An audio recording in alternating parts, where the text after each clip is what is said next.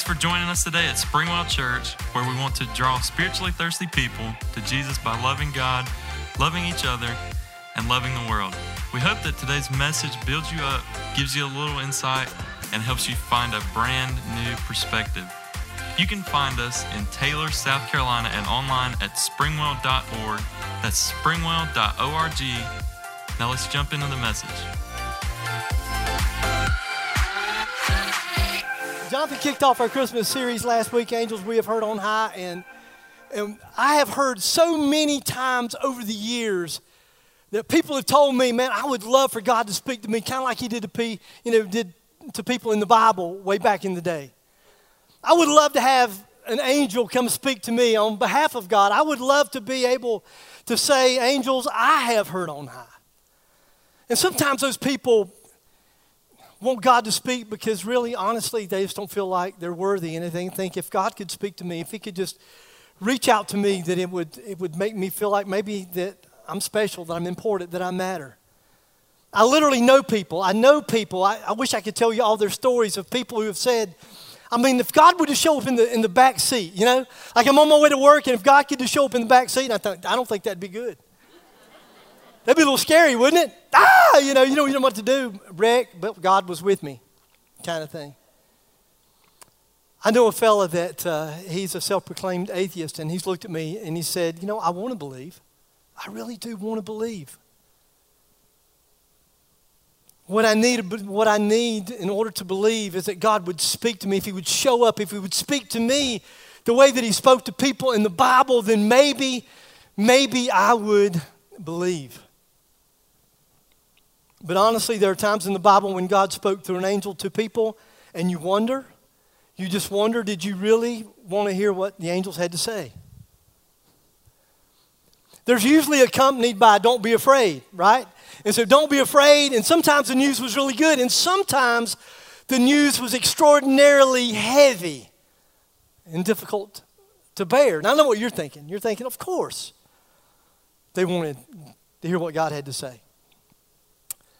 Well, in the midst of the Christmas story with uh, visitations from, from angels, we find this ordinary man, and I cannot emphasize ordinary man enough. He was an ordinary man. This man named Joseph, who did have a visit from an angel, he did hear from God, and an angel spoke to him in a dream. So let's check out his story. So, first of all, what do we really know about this guy named Joseph, who would be Hmm. I've offended people over the years by the next terms that I've used. I've said foster, foster parent.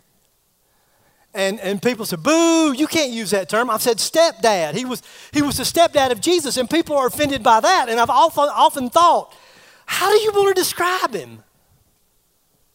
Does it just feel better to say he was the earthly father of Jesus? So, what do we know about him? Actually, not much. It's going to be a really short message. And when I say not much, literally, when I was in seminary, uh, like probably my last year of seminary, I had to do a paper. It was a 21 page, 22 page term paper, and I decided that I was going to be the smartest kid in all of seminary and history, and I was going to write a paper on Joseph. And the professor just kind of smiled, and I wondered why he smiled. I went to the library, got all the books that were had ever been written on Joseph, which amounted to a chapter in one book. And literally, I, I, wrote like a couple of pages, and I went to the professor. I said, There's just nothing else to write. We just don't know a whole lot about him. He said, You're right. I said, I need to pick somebody else. He said, No, you're in now. So, what do we know about him? What do we know about him? Well, we're not even for sure exactly how old he was.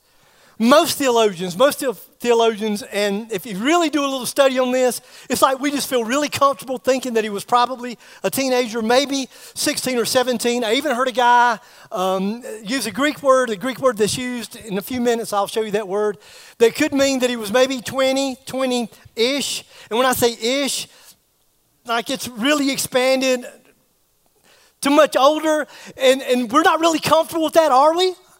That maybe an older man, in fact, go back and look at art. Just look at art and some of the, depict, the depictions of Joseph, Joseph and the child. And Joseph really is an older man. So we're not exactly sure how old he was, but most, most scholars believe that he was probably somewhere in the neighborhood of 16 or 17.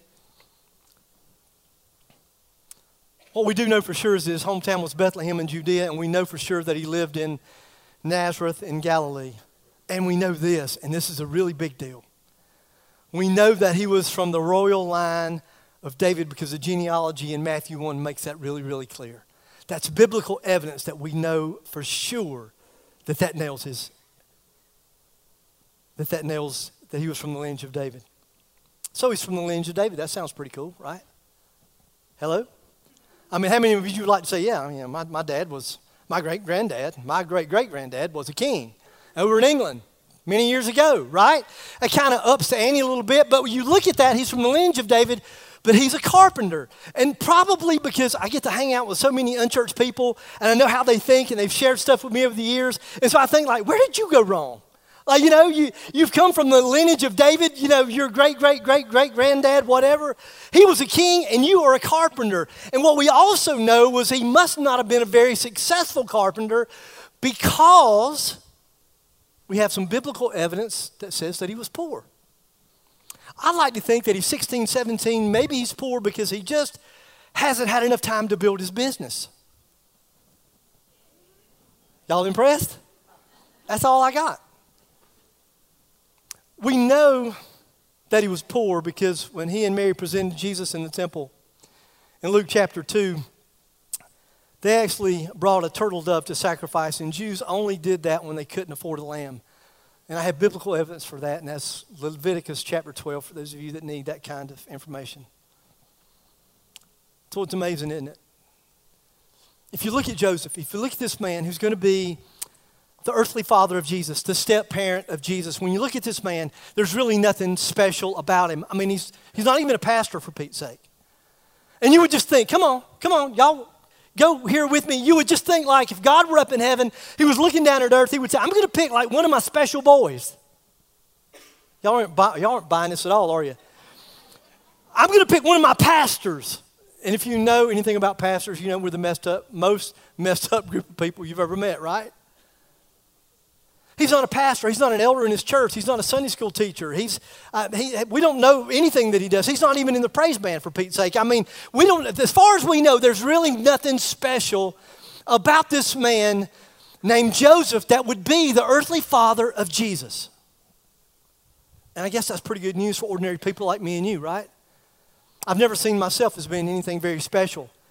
And probably I thought that because I really didn't give my life to Jesus inside church. It was outside of church. Nobody in church ever made me feel special or loved. And then when I surrendered to the ministry, when I decided that I would give God my life and do whatever He wanted me to do. I, you know, I, found, I felt this call to ministry, and I never had an older pastor. I never had a group of pastors. No one ever walked up to me, put their arm around me, and said, Son, I see something special in you. You are going to be something great in the kingdom. God's going to use you to do great things. Nobody ever did that for me. In fact, probably mostly what I got was criticism.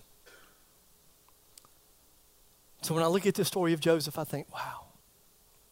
It gives hope to ordinary people like me and you. An ordinary man, an ordinary woman, an ordinary teenager to believe that if God, if God could use, if God would choose to use somebody like Joseph, then there's hope for me. So why would God choose him? There's nothing special about him. He's a carpenter, he's a poor carpenter at best. Why would God choose him to be the earthly father of the very Son of God? Well, the only place that we have at least a hint of that is in the Bible, to, as to the wise in the Bible itself. Matthew chapter 1, verses 18 and 19. Here's what they say This is how the birth of Jesus, the Messiah, came about. I'm going to pause here just for a second. Read this slow. I think one of the things, especially if you've been in church for a lot of years, is the temptation is probably to just read too quickly. A story that you're way too familiar with and you think you already know all the answers. This is how the birth of Jesus, the Messiah, came about. His mother Mary was pledged, betrothed to, engaged to be married to Joseph. Now, that word pledge, it's an interesting word. Um, I'm from Greer, and so basically, the way that I would define that, I would say is that it is all the responsibilities of being married without some of the pleasures of being married. Think about it just for a minute. Pleasures You must be the spiritual crowd, first crowd. Anyway. But before they came together, she was found to be pregnant through the Holy Spirit. Because Joseph, her husband, was faithful to the law. Hmm, there we have it, right? He was faithful to the law, yet he didn't want to expose her to public disgrace he had in mind to divorce her quietly. So Joseph was faithful to the law. In the King James, it says he was a just man, right? In another translation, it says that he was a righteous man. And that's probably where maybe for you, you think, I'm going to tap out of the story, right? You're thinking he was poor. He wasn't anything special. He wasn't anything special on the social ladder. He hasn't really become anybody famous in his culture, but he was a righteous man. Wow, that means that for most of us, we try to wrap our brain around that. And we, when we hear the word righteous, we interpret that to mean that he was perfect in every way.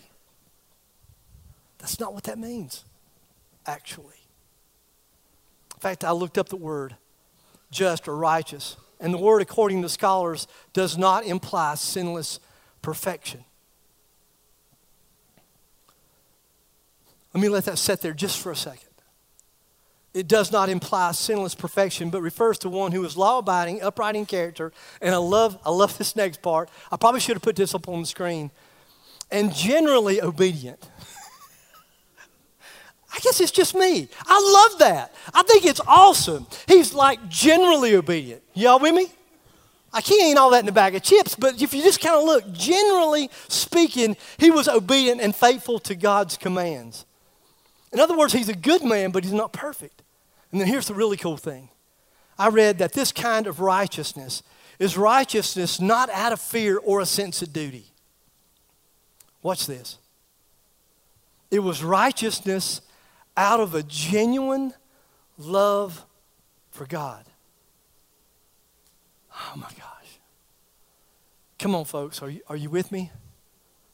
Y'all know the difference between the two. You know what the you know what it's like to be obedient and to be obedient because you are afraid. So you keep the law and you keep the law because you're afraid if you if you don't do everything the law says that if you're disobedient then God won't bless you, but not just that God won't bless you, but that he'll zap you with the bolt of lightning if you don't do everything just like you're supposed to, that you really serve God out of fear, not out of a sense of love. In other words, Joseph wasn't just living by the law for the law's sake. I think that's awesome. He had a relationship with God that went deeper than rules and laws. His life, I'm going to use a word, and probably if you went to the internet, if you did a research, you would probably find that most messages that deal with his life, most people would probably conclude that he was, this word, he was obedient. Why did, why did God pick him? Because he was obedient. And he was obedient. Absolutely. But there's more to it than that for me. So much more to it than that for me. His heart is marked. His heart is marked by compassion and mercy and grace. Oh, hello? Are, did y'all get that at all? Let that sink in just for a second. The Bible says that he did not want to expose her to public disgrace. He had in mind to divorce her quietly. At this point in the story, he's not really sure about this being pregnant with God's child story thing that he's hearing. But somehow, somehow, he's able to see Mary through the eyes of God, and, he, and he feel, what he feels is compassion. In other words, when he looks at Mary, what he sees is Mary is an image bearer. There's a, a devotion that I've been doing, and I've been bringing a few people along with me on this devotion. And one of the things that this guy says is that everyone that you look at, see them as being an image bearer. And what Joseph was able to do, he had compassion because he saw someone that was made literally in the image of God. And I got to be honest, that's hard for me to wrap my brain around. This is where it's difficult. It's difficult for those of us that have been in church for a long time to put ourselves in his shoes because we know the end of the story. We know what's going to happen. And sometimes we just read over it. Try to, just for a minute, to put yourself in his shoes. You've just been engaged to a woman that you believe to be, you believe to be you are convinced that she is pure and she's a faithful woman. And why are you convinced of that? I'll tell you why, because you've watched her grow up. You've watched her go to church. You've watched her go to school. And you've concluded that she's no different at church, she's no different at school. You've watched her grow up in the neighborhood. And what you've noticed about her is that she's different than, than any of the other teenagers. She, she's different. Somehow she's, her, something different marks her life. It's not just that she's following the law for the law's sake so that she can pat herself on the back and, and puff herself up with pride to think, I am obedient, but it goes beyond that. Somehow, this girl that I have fallen in love with loves God. And there's no doubt in your mind that she's the real deal. And then she goes away to visit her cousin and three months later, she comes back pregnant. She's pregnant, and she says, Hey, no big deal. God's the Father. And it's not, it's not like she could say, hey, you know, God's the Father, you know, kind of like, you know, my cousin, I got a first cousin, and like she got pregnant and God was the Father. And remember the neighbor, remember Sally, three doors down? You know, she got pregnant and ha, like that, like they were pregnant by the Holy Spirit. I'm pregnant by this. This has never happened before in human history. So, what are you going to do? There's this next sentence in my notes, and I changed the word literally out of the commentary. It said this Jewish law typically, in the commentaries, it, say, it says this it, say, it uses the word required required a man to divorce an adulterous wife, and he could have had her stoned to death. I changed the word required and I said allowed. And why did I say allowed? Because it didn't matter what the, what the law said, he had a choice. You with me? He had a choice. The expectation of everybody in the neighborhood, the expectation of everybody at church would have been for him to publicly disgrace her because if she goes down, he goes down with her. If her reputation is destroyed, his reputation is destroyed as well. And so he had worked hard, he had been faithful to God, and now his neck is on the line. And everybody would have expected for him to go public and have her stoned. Or second, he could get a private divorce by giving her papers in the presence of two witnesses. So, how would you have responded? I know it's tough. How would you have responded? I think that any man under the circumstance might respond with shock. I mean, you got to be shocked.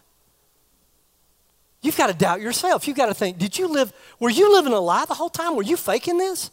You didn't look like you were faking this. In fact, of all the people that I've, I've been in contact with, of all the girls that I've known, you, the, you look like the real deal to me. How can this possibly, how can this possibly be? See, we read the story every year knowing how the story ends, but Joseph didn't have that handy little piece of information. So we're thinking, Joseph, dude, you've been, of all the men in the world, God chose you to be the stepfather to the King of Kings, the stepfather to his very own son. You are the man. He doesn't know that. At this point in the story, all he knew that is fiance had been away for three months and comes home pregnant, claiming that God's the Father. Wow.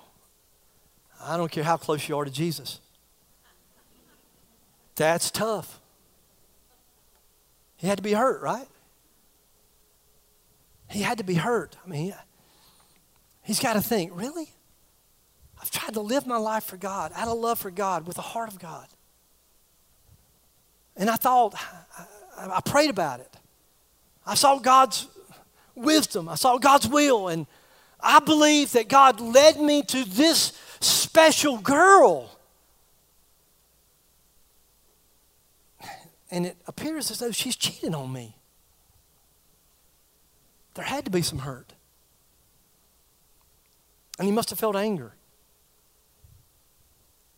He must have felt betrayed. His manly pride. Maybe I should have changed that sentence to say, My manly pride would have made me want to punish somebody. Some, somebody needs to pay the price. I've been wronged. And no one, absolutely no one. Remember, the law required, according to the scholars. The law allowed for him to divorce her. The law allowed for him to have her stoned to death. But he didn't. He didn't.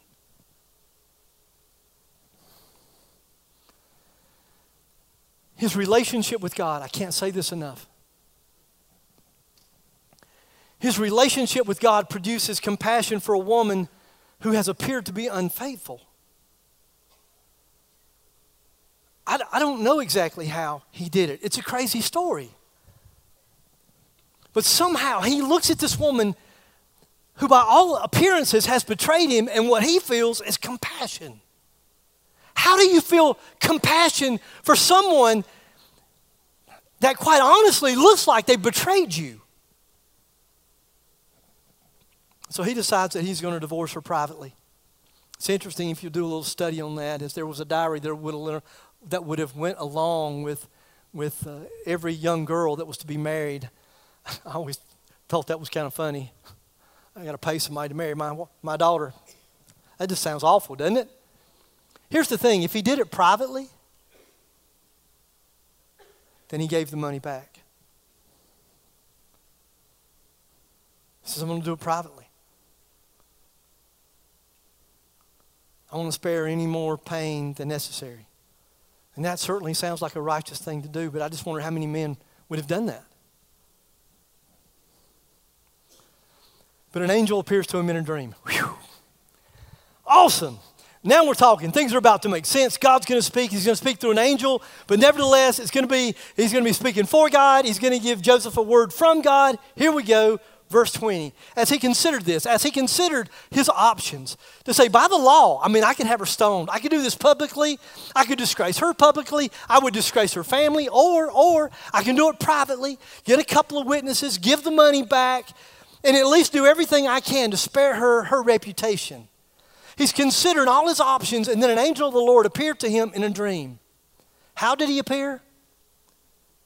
I just think in a dream is a big deal. Different culture, different time. I get that. Joseph, son of David, the angel said, Don't be afraid to take Mary as your wife. For the child within her was conceived by the Holy Spirit, and she will have a son, and you're to name him Jesus, and he will save his people from their sins. That's what I'm talking about. That's what everybody wants. God to show up and God to speak. And, God, and he gets an angel. Like an angel shows up and says, On behalf of God, I'm just, I'm just here to give you some good news. However, it's in a dream. I dream, I dream every night. How about y'all? Anybody else dream? I dream all night, every night. I don't know what I dream. It's weird stuff. Sometimes I wake up, scratch my head, and go, What? Where did that come from? I would just have to think, I know it's a different culture, I get that.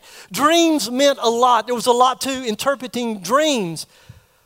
But wow, I mean, you have to wake up the next morning and go, I mean, like, was that really God? Or was that just pizza? You know? How, how do I know for sure this is real? Wait a minute. What he's telling me, it's, it's, it's too much to take in. Surely he had to have doubts. I'll tell you what's interesting to me. I've been doing this a long time. I've been, I've been studying his life for a long time. Started way back in seminary before, you know, I knew how to study. I learned how to study in seminary, and they taught me a lot. And I've been looking at the life of Joseph. I'll tell you what's interesting to me. What's interesting to me is that we don't have one single recorded word from Joseph. Nothing. Mary, Mary gets some words. She's got a beautiful prayer. It's awesome. It's a song. We call it a song. It's beautiful. It's awesome. Joseph, Joseph gets nothing. Not, not one word, not like, wow. You would think that would at least be there, right? An angel shows up, hey. He would say, wow. Something. You're kidding me. I mean, something you would think there would be something maybe to reflect how he felt. We don't know how he felt. We have no indication at all. We don't know what his feelings were. We don't know what his doubts were. He never speaks a word. All we have is what he did in verse 24. When Joseph woke up, it's simple, right? He did what the angel commanded. He just, he just did what he was told to do. And he took Mary as wife. I guess action really does speak louder than words. He never speaks a word.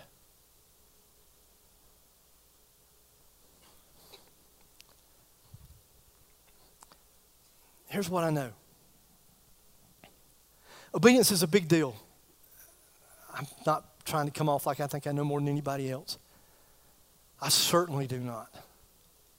And I question myself, honestly. As I, as I dig into this, as I look into this, I say, Holy Spirit, help me to understand. And this is what became crystal clear for me. I mean, God spoke to me last week through Jonathan's message. It was awesome. It was so good, I walked out. he really did speak. During the first service, I went out and I jotted down some stuff, and then I started to do some study. And here's, here's what I know for sure I know a relationship with God produces trust. That's what I know. Let that sink in just for a second.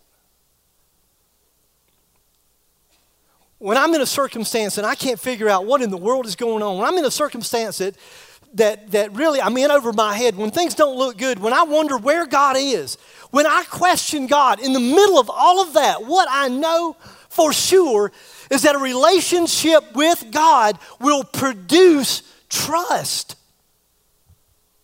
I'll tell you what else I know. Religion produces bitterness. Religion says, follow these rules, and it'll produce these results. Follow these rules. Read this verse of scripture. Take three pinches of salt, throw it over your right shoulder, click your heels three times. And God, God will bless you. He has to. God will remain true to his word. Can I hear an amen? Y'all y'all, you think, I don't know if I'm in with you or not. Absolutely. But here's my point. When the only thing you care about is religion and a blessing, you're going to be shocked when your system doesn't work. And you'll be angry.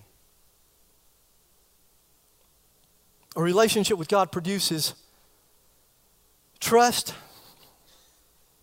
And then maybe I should have said it this way and trust produces fruit.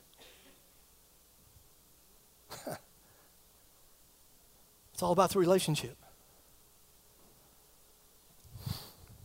Why did God pick Joseph?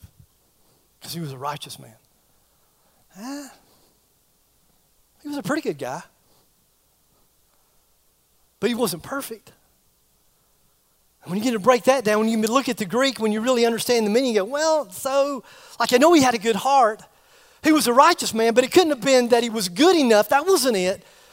So when God looked down on earth and said, I'm going to I got to find somebody, what kind of man was he looking for? He was looking for somebody that would have his heart. He was looking for somebody that would be able to reflect his heart. And he said, You know what? Joseph is that kind of man. And even, even in a circumstance when he's going, Wow, this is too much to take in.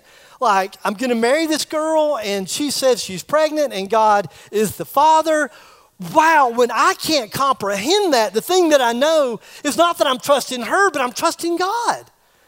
I'm trusting that God would not lead me astray. God would not lie to me. God has led me here. And what I know is that I can, I, God can say, I can trust Him with her. I can trust Him to be the earthly father of my child. I think that's huge. What man would be so compassionate? What man would be so merciful? God had to find a man with his heart. God had to find a man that he could trust. God had to find a man who could handle a situation beyond his understanding. Joseph was such a man. So let me ask you this obvious question Do you have a relationship with God? Through Jesus Christ, his son. Hang on. Do you have a relationship with Him? I'm, not, I'm going to ask you if you're a member of the local church. Do you have a relationship with Him? I'm not asking you how good you are. If you try to keep the top 10, that's not what I'm asking you. I'm not asking you how good you are. I'm asking you, do you have a relationship with Jesus? And if you say you do,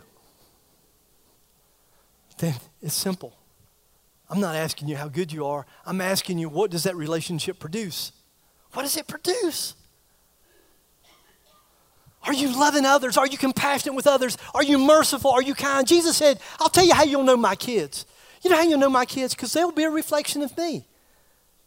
They'll, they'll represent me really well. And they will love people that nobody else loves. They will go into places that nobody else will go. They will reach down to grab the hand of, some, uh, of people that nobody else would even touch. That is how you'll know my kids. It's not how much they know, it's not how many verses they can quote. You'll know my kids by the love that they have, the compassion that they have, the mercy that they have, the grace that they have. So how you doing? Is it a dose of religion? Or is it a relationship that produces a beautiful thing called love? Maybe you're here this morning, and you're not a follower of Jesus, but you've heard God speak this morning. And I don't always understand how that happens. I tell people I love to do what I do, and if you ask me why, I would tell you that I love to do what I do because every week I get to be a part of a miracle.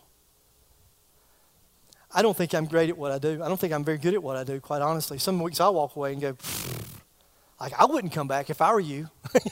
I go, I don't know what I said. I wonder how y'all know what I said.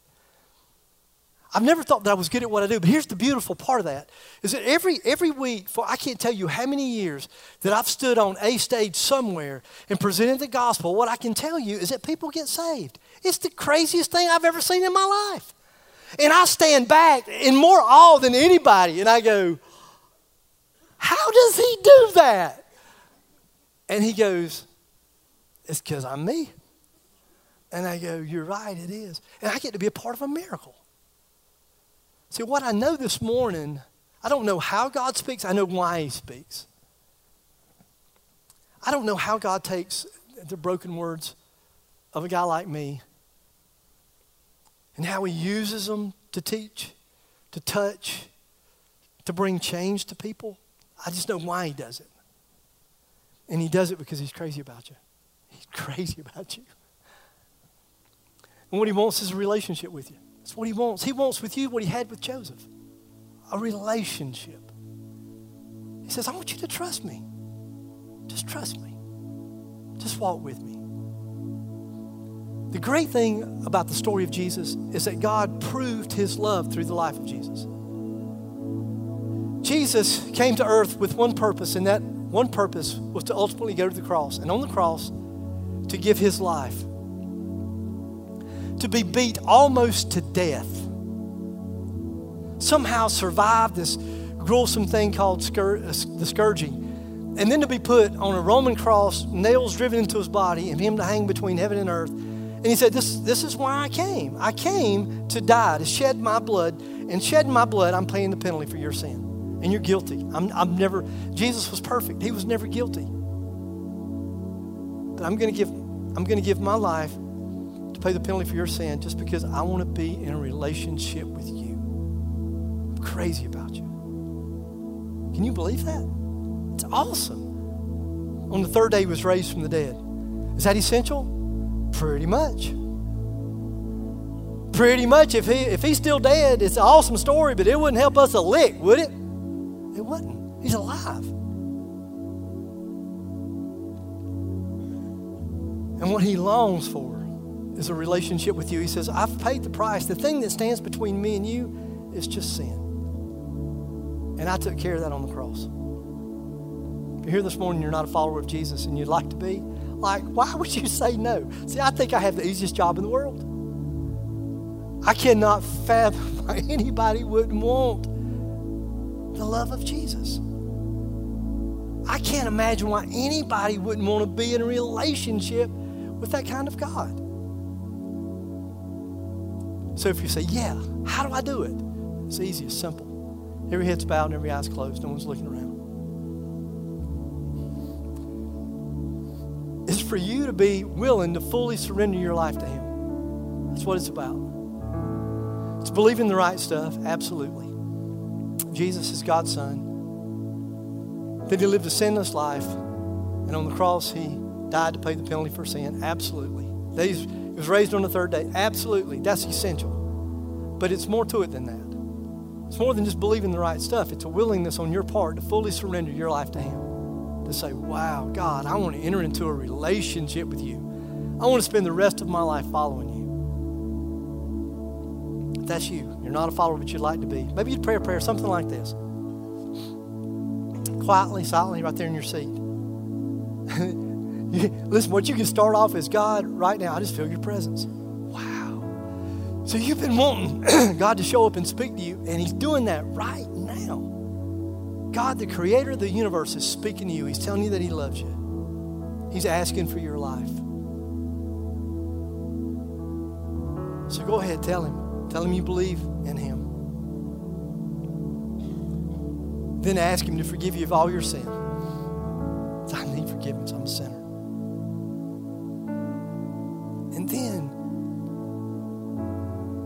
The best of your ability, say, right now, I just want to fully surrender my life to you, God. That's what, that's what I want to do. I want a relationship with you.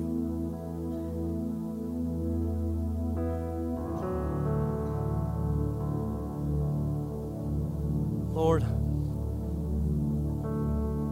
you are awesome. Lord, have mercy. The longer I know you, the sweeter my relationship with you is. My relationship with you. Walking with you. Talking with you. Allowing you to speak to me. And you do. You don't always tell me stuff I want to hear, but you always speak. And you never, ever, ever fail tell me that you love me. Wow. I am a sinner who is in desperate need of a Savior, deserving nothing. And you found me.